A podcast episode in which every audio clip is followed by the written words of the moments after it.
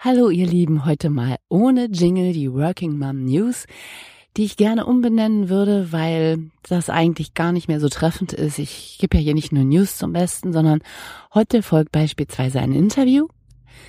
Ein Interview mit einer berufstätigen Mutter, dazu gibt es gleich mehr.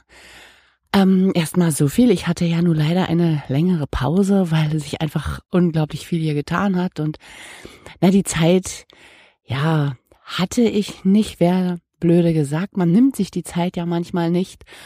Und es sind so viele andere Dinge, die mir so im Kopf rumschwirren und manchmal vergesse ich einfach, dass ich diesen Podcast habe, den ich ja eigentlich sehr, sehr gerne mag, aber bei so vielfältigen Interessen und auch Anforderungen, die das Leben so an mich stellt, kommt das dann leider manchmal vor, dass das alles so ein bisschen in Vergessenheit gerät, aber ich hoffe, ihr habt mich nicht völlig vergessen und habt Lust, mir mal wieder zuzuhören. Ich war einmal kürzlich auf der Republika, die Republika 2015 in der Station Berlin und die Podcast-Session mit vier Damen ähm, hat mich wieder so ein bisschen dazu animiert, einfach äh, ja meinen Podcast wieder zu beleben. Und ich habe auch noch zwei Interviews, die schon länger her sind. Die sind im November 2014 auf der Babyweltmesse entstanden. Und ich hatte eigentlich schon ein total schlechtes Gewissen, dass ich euch die immer noch nicht präsentiert habe, weil die beiden Interviewpartnerinnen ja auch irgendwie darauf warten, dass das endlich mal online geht. Aber so schnell schießen die Preußen bekanntlich nicht und ich bin eine besonders langsame Ausgabe dieser Spezies. Was lange währt, wird dann also auch hoffentlich endlich gut. Kurze Anmerkung. Diese Babyweltmesse, da bin ich eingeladen worden und am Ende gab es ein Goodie Bag beziehungsweise zwei. Zum Beispiel so Taschen, die man an Kinderwagen hängen kann und die waren voll mit Fläschchen und Schnullern und anderen Baby-Gadgets, wofür ich mich auch gerne nochmal bei den Organisatoren der Messe bedanken möchte. Und ich dachte so, hä, hm, meine Kinder im Alter zwischen 17 und 25, was um alles in der Welt soll ich mit den ganzen Schnullern und Fläschchen machen? Und habe die Sachen einfach erstmal beiseite gestellt. Und was ich damals nicht wusste, war, dass meine Jüngste, nämlich die 17-Jährige, kurz vor dem Abitur stehend, ähm, ja, zu diesem Zeitpunkt schon schwanger war. Und das wussten wir auch ganz lange nicht. Genau genommen bis Ende März nicht. Und als wir dann zum Arzt gingen, weil mein Kind sich zwar zum Fitness angemeldet hatte, um ihren Speck wegzutrainieren und sie auch echt furchtbar viel mehr als früher gegessen hat. Ähm, und ich dann sagte, mein liebes Kind, also ganz ehrlich, Speck sieht dann doch anders aus. Äh, ja, da ist uns allen ein wenig die Kinnlade runtergefallen, als der Arzt sagte, siebter Monat. Ähm, kommt vor, kommt sogar relativ häufig vor, auch Schwangerschaften, die erst im Kreissaal entdeckt werden, ähm, sind angeblich dreimal so häufig wie Drillingsschwangerschaften. Ähm, also nichts Besonderes. Das Kind hat sich einfach super versteckt, weil es nicht entdeckt werden wollte. Und seit es entdeckt ist, macht es sich breit und strampelt. Und wir fragen uns alle, wie konnte das sein, dass das niemand bemerkt hat? Aber eine wunderschöne Sache und das mit dem Abitur kriegen wir gemeinsam alle auch noch hin. Mein Alltag als Mama im Job wird schlagartig der einer Oma im Job. Ähm, habe mich lange gegen dieses Oma-Wort gewehrt, aber was soll ich machen? Ähm, jetzt bin ich halt dann mit 51 Oma, auch okay.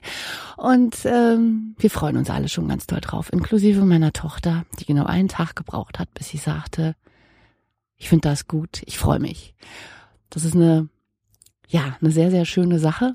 Ähm, und war zusätzlich Anlass, äh, endlich diesen Podcast wieder zu beleben, weil ich denke, ich werde auch darüber eine Menge berichten können. So ein bisschen der, der Alltag einer Oma im Job, die halt irgendwie dieses kleine Enkelkindmädchen dann ähm, beaufsichtigen wird und betüdeln, solange mein Kind in der Schule ist. Das wird eine interessante Herausforderung und vielleicht interessiert es euch ja aus, äh, auch. Oh Gott, ich verquatsch mich heute ständig.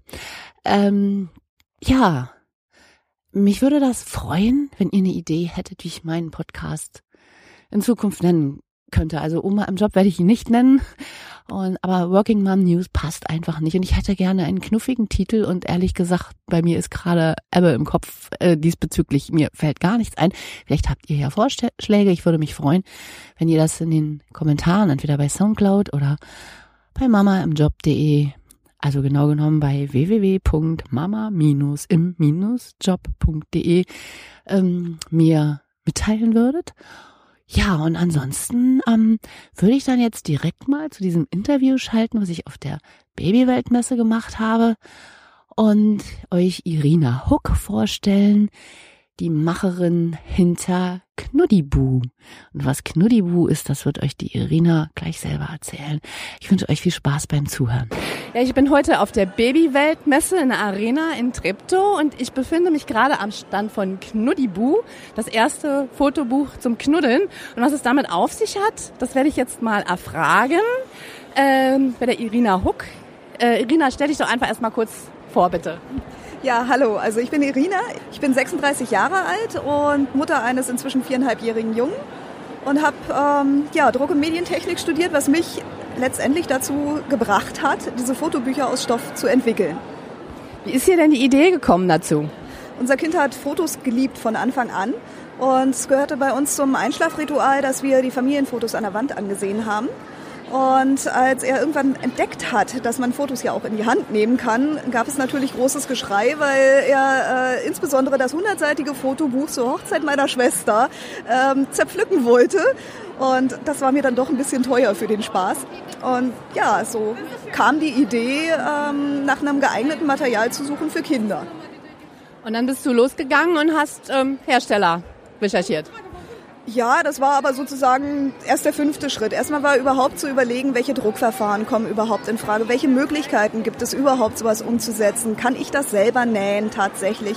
Kann man das zu Hause drucken? Welche Vorschriften müssen beachtet werden? Gilt das als Spielzeug oder gilt das als Buch und so weiter? Das musste alles erstmal geklärt werden, bevor es überhaupt an die Materialrecherche richtig gehen konnte. Das ist interessant, weil ähm, wenn man mit der Materie sich nicht weiter beschäftigt, dann denkt man ja, naja, man geht einfach erstmal hin und macht. Ne? Ähm, war, war das, ähm, hat dich das sozusagen selber überrascht, dass du plötzlich so, so ein Business äh, gestartet hast? Ja, total.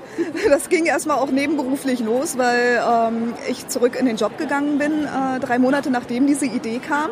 Das war anfangs noch mit 15 Stunden, da konnte man nebenbei noch ganz gut recherchieren, aber als dann die Stundenzahlen im Job immer höher gingen und ich ja dann am Ende auch wieder in Vollzeit war, war es ganz schön schwer, das nebenbei noch zu stemmen. Und du hast dann als Mediendesignerin gearbeitet in der Zeit? Nee, Im Verlagswesen habe ich gearbeitet und ähm, habe im Prinzip Satzarbeiten gemacht und Werbemittel gestaltet. Also gewisse Basics für das Unternehmen auch tatsächlich in der Anwendung schon gehabt.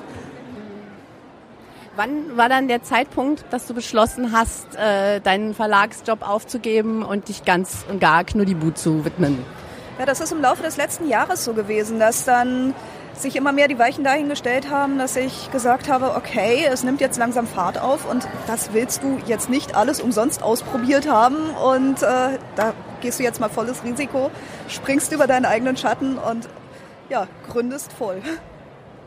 Das finde ich richtig super, weil da gehört ja wirklich Mut dazu. Da ist ja, ähm, ja ohne Netz und doppelten Boden im Grunde. Aber ich nehme an, es läuft.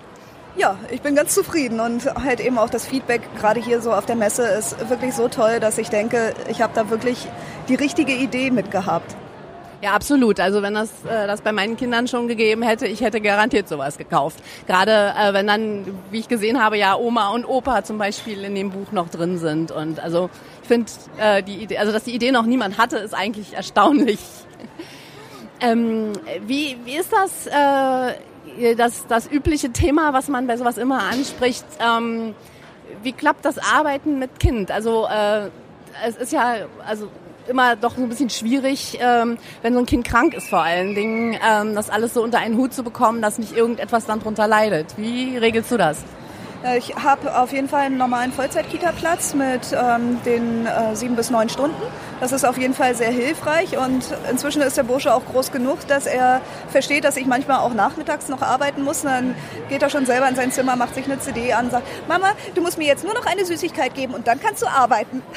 Das ist ja klasse. Das ist immer gut, wenn die Familie dann mitarbeitet sozusagen und ähm, ja irgendwann ja, man vielleicht sogar auch Aufgaben delegieren kann. Also da, meine Kinder sind dann, waren dann irgendwann in dem Alter, dass sie auch wussten, dass sie mir durchaus auch helfen können und auch im Haushalt, dass man dann die Aufgaben verteilt und halt dann auch irgendwie äh, der Papa mit anpackt und nicht sagt, so ich arbeite den ganzen Tag, äh, du bist doch zu Hause. Ich, ich, nehme an, du machst das von zu Hause aus? Ja, genau. Ich mache es von zu Hause aus und ähm, so das Teamwork, was das angeht, haben wir echt super hinbekommen. Da bin ich meinem Mann unendlich dankbar. Der unterstützt mich da wahnsinnig dass das bei uns wirklich selbstverständlich ist, dass wir am Wochenende entweder gemeinsam am ähm, Haushalt arbeiten oder dass er es übernimmt, wenn er sieht, dass bei mir wirklich gerade zu viel zu tun ist.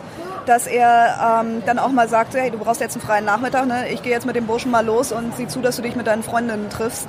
Ähm, das ist schon wirklich richtig toll. Ohne den Rückhalt wäre das nicht machbar. Aber es war auch ein harter Weg, bis dahin zu kommen, dass man sich gegenseitig genug miteinander ausgetauscht hat, um dieses Level zu erreichen. Das war nicht von Anfang an so.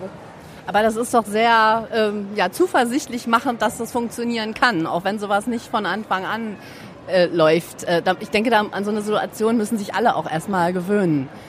Was ist denn, ähm, würdest du sagen, äh, in der ganzen Sache mit Gründung und Kind ähm, die größte Schwierigkeit? Erstmal überhaupt ein vernünftiges Zeitmanagement auf die Reihe zu kriegen. Das ging bei mir anfangs grundlegend in die Hose. Ich habe eine ganz, ganz harte Zeit durchmachen müssen, so nach circa einem Jahr, wo es mich gesundheitlich auch wirklich richtig aus der Bahn geworfen hat, wo ich alleine zur Mutterkur gefahren bin, um wieder auf die Beine zu kommen. Und ähm, ja, danach erst mit den ganzen Methoden, die ich gelernt habe, um ähm, meinen Alltag besser zu strukturieren, um besser zu klären, wie das mit meinem Mann gut laufen kann zu Hause. Erst danach fing es eigentlich an, wirklich gut zu laufen im Unternehmen. Also diese Sachen müsste man wirklich von Grund auf klären in der Familie, damit das auch irgendwie funktionieren kann, wenn man so eine Selbstständigkeit startet. Ja, das ist, ich denke, ein guter Hinweis auch für die Hörerinnen, weil so äh, klammheimlich nebenbei irgendwie was machen, glaube ich, geht in den seltensten Fällen gut, weil irgendwann der Punkt kommt, wo man Hilfe braucht. Ne? Genau, das ist es. Und ohne Hilfe schafft man so etwas nicht. Allein schon dass mal jemand anders das Kind vom Kindergarten abholt, kann so entscheidend sein, wenn man gerade in irgendetwas feststeckt oder halt eben wirklich einfach noch eine halbe Stunde Zeit für sich braucht. Allein schon, um diese Hilfe zu bitten, ist erstmal eine wahnsinnige Hürde, die man überwinden muss tatsächlich. Stimmt, das habe ich schon häufig gehört, dass dieses um Hilfe bitten das Schwierigste an der Sache eigentlich ist. Ähm, hast du denn da inzwischen so ein, so ein Mütternetzwerk vielleicht auch aufgebaut oder so Freundinnen, die auch einspringen können? Ja, es gibt inzwischen einen festen Kreis von Freunden, die er im Kindergarten hat, wo das auch sehr gut funktioniert, dass ähm, halt eben er mal mitgenommen wird, aber wo wir halt im Gegenzug genauso halt auch mal die Kinder bei uns dann haben nachmittags und wo wir dann groß Enten füttern gehen oder ähnliches veranstalten und ähm, ja, wo wir inzwischen wirklich auf Gegenseitigkeit uns so ein Netzwerk aufgebaut haben. Das war nicht einfach anfangs, aber inzwischen läuft das gut. Das ist schön. Ich höre gerne Erfolgsstories. Äh, es gibt zwar auch Leute, die darauf schwören, dass man erstmal scheitern muss, bevor man Erfolg hat, aber ich denke, äh, es hat auch keiner was dagegen, wenn es sofort funktioniert. Wie ist denn das? Ähm, was würdest du beim Gründen ähm, als größte Hürde ansehen? Äh, was, was könnte besser laufen ja, als, als Hilfestellung für Mütter, die sagen, sie möchten jetzt eine Firma gründen? Das kommt unglaublich auf das Fachgebiet an, würde ich sagen. Also bei mir mit der Spielzeugherstellung war es so, dass mir tatsächlich soziale Netzwerke sehr gut geholfen haben, dass ich durch Zufall über eine Gruppe bei Facebook gestolpert bin, die sich mit der CE-Kennzeichnung beschäftigt hat und ich dadurch erst in dieser Startidee-Phase ähm, damit konfrontiert wurde, dass es sowas gibt wie die CE-Kennzeichnungspflicht, dass es eine Spielzeugrichtlinie gibt, die man umsetzen muss und ähm, was da alles für Fallstricke dranhängen können. Und ähm, von daher würde ich sagen, man muss einfach wirklich schauen, in welche Richtung man gehen möchte und muss zusehen, dass man da bestehende Netzwerke findet, wo man Ansprechpartner kriegt. Das sind schon toll viele Infos. Ich glaube, das ist da einiges Wertvolles dabei, auch äh, für die Hörer und Leser von Mama im Job. Ich habe noch so eine Frage, die ich gerne stelle. Ähm, stell dir mal Angela Merkel als Pummelfee vor und du hast drei Wünsche, die sie dir erfüllen kann. Was würdest du dir von Angela oder der Politik, die sie macht, ähm, wünschen? Das Wichtigste wäre, dass der Existenzgründerzuschuss wieder länger gezahlt wird. Denn in einem halben Jahr ein Unternehmen aufzubauen, ist, ähm, sagen wir mal gelinde gesagt, ein Witz. Das ähm, ist nur möglich, wenn man Unmengen von Kapital im Hintergrund hat, aber das hat man nicht, wenn man eine kleine Familie ist mit ganz normalem Durchschnittseinkommen. Von daher wäre das der aller, allergrößte Wunsch, den ich hätte. Ähm, dann wäre noch ein ganz großer Wunsch, dass sie dafür sorgt, dass die EU nicht allzu viel Blödsinn versucht, ähm, um Kleinhersteller an der Spielzeugherstellung zu hindern. Denn was auf EU-Ebene beschlossen wird, gilt für alle, die Spielzeug herstellen. Und es ist wie bei allen Dingen, dass da natürlich die Lobbys ähm, ganz stark mitreden. Und für die ist ähm, dieser Do-it-yourself-Markt und all diese Menschen mit guten Ideen, die sich hinstellen und sagen, ich setze das jetzt mal um, natürlich ein Dorn im Auge. Und die werden damit gerne ausgebotet. Ja, der dritte große Wunsch wäre, dass sie es schafft, weiter dafür zu sorgen, dass Frauen, die viel leisten, viel Respekt auch entgegengebracht wird glaube, das ist äh, eine Sache, an der wir alle gemeinsam arbeiten müssen. Ähm, aber ich denke, das äh, könnte schon äh, ein Impuls sein, der von der Politik ausgeht, dass man aufhört, Frauen immer so zu behandeln, als könnten sie nicht bis drei zählen. Das gibt es heute immer noch. Äh, man merkt das in so vielen Gebieten. Und wenn dann jemand mal Chef ist, äh, dann wird man gleich als zu streng dargestellt. Und ja, und die Frauen glauben immer, sie müssten dreimal so gut sein. Es ist aber auch leider oft so, wenn man nicht akzeptiert wird. So von daher, ich finde diese drei Wünsche äh, richtig super. Ähm, ich finde das auch ganz toll, was du alles äh, für Input gegeben hast und ich danke ganz, ganz herzlich für dieses schöne Interview. Danke. Gern geschehen. Ja, das waren wirklich sehr interessante Einblicke in die Welt der Spielzeugherstellung. Natürlich haben wir alle dieses CE-Zeichen schon mal gesehen, aber wer macht sich denn schon Gedanken darüber, ähm, was man alles benötigt und was für Anforderungen gestellt werden, wenn man sich selber in diese Richtung begibt? Ich fand das wirklich sehr aufschlussreich, sehr interessant und auch irgendwie mutmachend für alle anderen, die eine Idee haben, dass man einfach auch um Hilfe bitten muss. Das ist klar, das haben schon sehr viele Mütter gesagt. Ja, und liebe Irina, ähm, wenn du das Intro gehört hast, dann weißt du ja, dass demnächst eine Bestellung von mir kommen wird. Denn auch unsere kleine Enkelin wird natürlich ein Knuddibu-Buch bekommen mit den Bildern ihrer Eltern, ihrer Großeltern und der Geschwister der Mama und vielleicht auch der Geschwister des Papas, je nachdem, wer da alles so seine Fotos zur Verfügung stellt. Ähm, wer sich auch interessiert für so ein Fotokuschelbuch, der kann nachschauen unter www.knuddibu.de. Da gibt es dann alle Infos, die man dafür wissen muss, was man alles braucht, um so ein Fotobuch zu bestellen. Ich bin für heute am Ende.